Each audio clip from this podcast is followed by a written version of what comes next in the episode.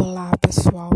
Voltei para falar um pouquinho mais de filosofia e hoje a gente vai falar sobre a ética protestante e o espírito capitalista. Na verdade, esse nome longo é um livro, é o livro mais famoso do sociólogo, do filósofo, do pensador Max Weber. O Weber, ele é um vamos colocar aqui ele como pensador. Ele é um pensador alemão ele quis saber quais são as influências que a igreja protestante, no caso o calvinismo, né, já que ele é alemão, e na Alemanha a religião protestante mais difundida seria o calvinismo, para quem estudou lá a reforma lá atrás em história, vai lembrar um pouquinho do João Calvino. E quais são essas influências que então que a religião protestante, a igreja protestante vai ter sobre o capitalismo moderno? Essa essa é uma obra que ela é essencial para a gente entender o nosso capitalismo hoje. O Max Weber, como eu disse, ele vai ele vai. Vamos colocar, meu Deus, me fugiu a palavra, estava na ponta da língua. Ele vai analisar o cenário alemão. Então, assim, as coisas que ele fez foi analisando o cenário alemão, mas ele chega a fazer sim comparações de uma mais amplas, como na Europa também. E como eu disse, gente, essa obra é essencial para a gente poder entender o capitalismo hoje.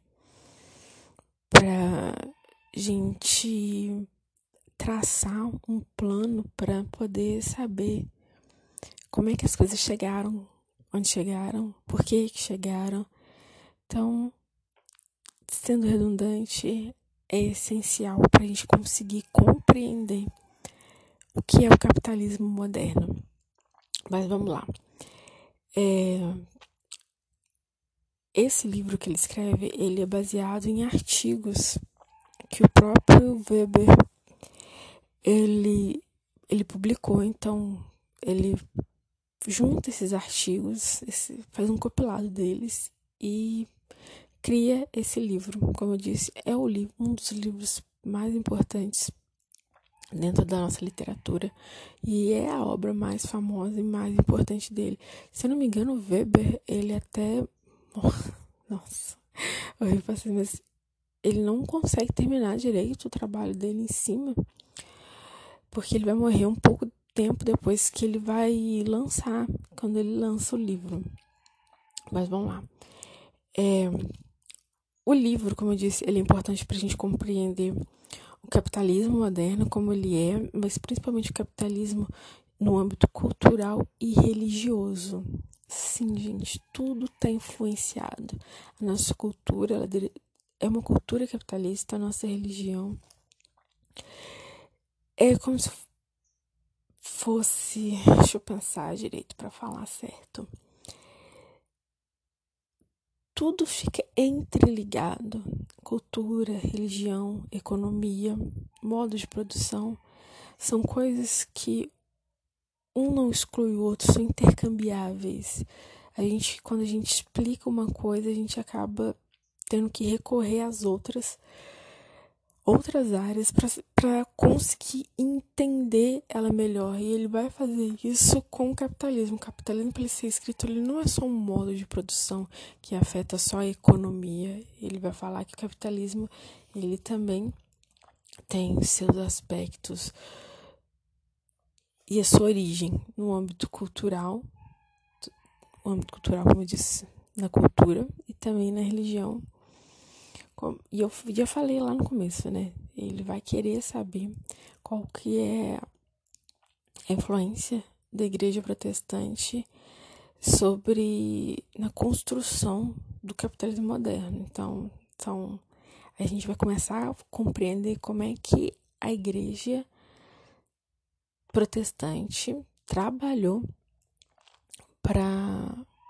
o capitalismo que a gente conhece, para o capitalismo que a gente pra gente chegar nesse ponto, né? Não é nem capitalismo, a gente conhece, blá blá, não. Como a gente chegou nesse ponto? Como é que a religião protestante ela contribuiu para ele? Como eu disse, ele vai fazer uma comparação dentro da Alemanha, porque ele vive na Alemanha, mas também depois ele abre essa comparação para o meio europeu, ele faz uma macro comparação no continente. E as primeiras coisas que ele que ele conclui é que a Alemanha, por ser uma maioria protestante, onde né, a maioria ela é protestante, o capitalismo ele é bem desenvolvido. Ele não conclui isso apenas na Alemanha, mas ele também conclui isso na Inglaterra. Na Inglaterra é outro país, é protestante, não é calvinista, né? É anglicano. Como quem nunca ouviu falar das seis mulheres de Henrique VIII, da Ana Bolena, que, ele, que é a mãe da Rainha Elizabeth I. Tá lá o Henrique, ele queria ter um filho, um homem, ele vai lá, separa da primeira esposa dele, aí casa com a Ana Bolena. A Ana Bolena também tem um, só uma menina, ele vai lá, decapita Ana Bolena, casa com a Jenny Seymour. A Jenny Seymour finalmente tem um filho, mas ela morre no parto. Aí ele vai lá, casa com outra mulher. E assim, até chegar na sexta esposa e ele finalmente morrer, né? Então, ele sobrevive a seis esposas entre divórcios, morte natural, decapitação e anulação de casamento. É a história dos casamentos do Henrique VIII e da igreja anglicana, que é a igreja que ele cria quando ele precisa lá se separar da primeira esposa. Então ele vai fazer essa comparação né, entre Alemanha e Inglaterra. Foi só um. Essa história da igreja anglicana foi só realmente uma curva, né? que eu peguei para vocês entenderem um pouquinho melhor.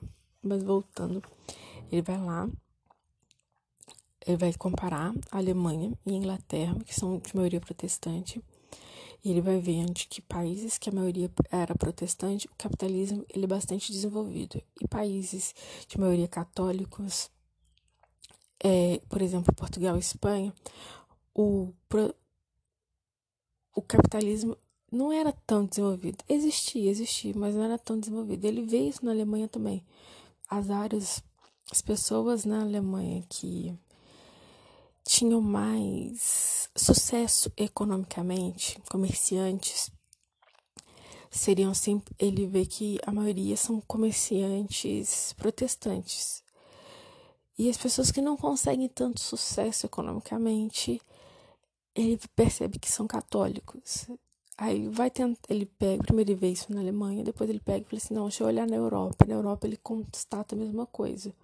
Não só entre as pessoas que são mais bem-sucedidas economicamente dentro desse novo sistema econômico que, é, que acontece com a Revolução Industrial, são pessoas protestantes e os católicos, eles não conseguem um, um sistema capitalista bem desenvolvido. É, que ele percebe? Que a reforma, reforma, como eu disse, é lá um movimento não é, que aconteceu entre, em vários países para romper com a Igreja Católica. Ela não vai eliminar o controle direto da Igreja, mas vai colocar uma nova forma de controle bem opressiva que a Igreja impõe entre essas pessoas. E ele chega a uma conclusão, né? Ele não vai falar que isso acontece de graça. Ele vai falar que tem um porquê. Primeiro que ele vai falar o que, que esse espírito capitalista que ele coloca. São a, as ideias é, e hábitos que acabam que a pessoa adquire de uma forma individual para sempre obter ganho econômico. E o espírito protestante, que é essa diferença entre católicos de conseguir desenvolver bem o capitalismo nessas áreas, ele vai falar que a forma como o protestante vai encarar o trabalho. Primeiro, o católico, ele vê o trabalho meio que como um castigo dentro da tradição católica, traba não trabalhar seria o ideal. Dentro da igreja protestante, essa ideia se inverte.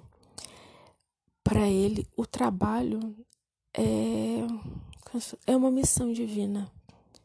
Do mesmo jeito que tem um padre, uma pessoa religiosa, ela tem essa vocação, o trabalho e ter uma atividade remunerada, ela também seria uma vocação. Aí entra um pouquinho essa ideia do perdão. Por católico, seu pecado é espiado na confissão. Para o protestante, pecado ele é espiado através do trabalho. Então vai ser o trabalho o mecanismo de você conseguir se livrar dos pecados que você comete durante a vida.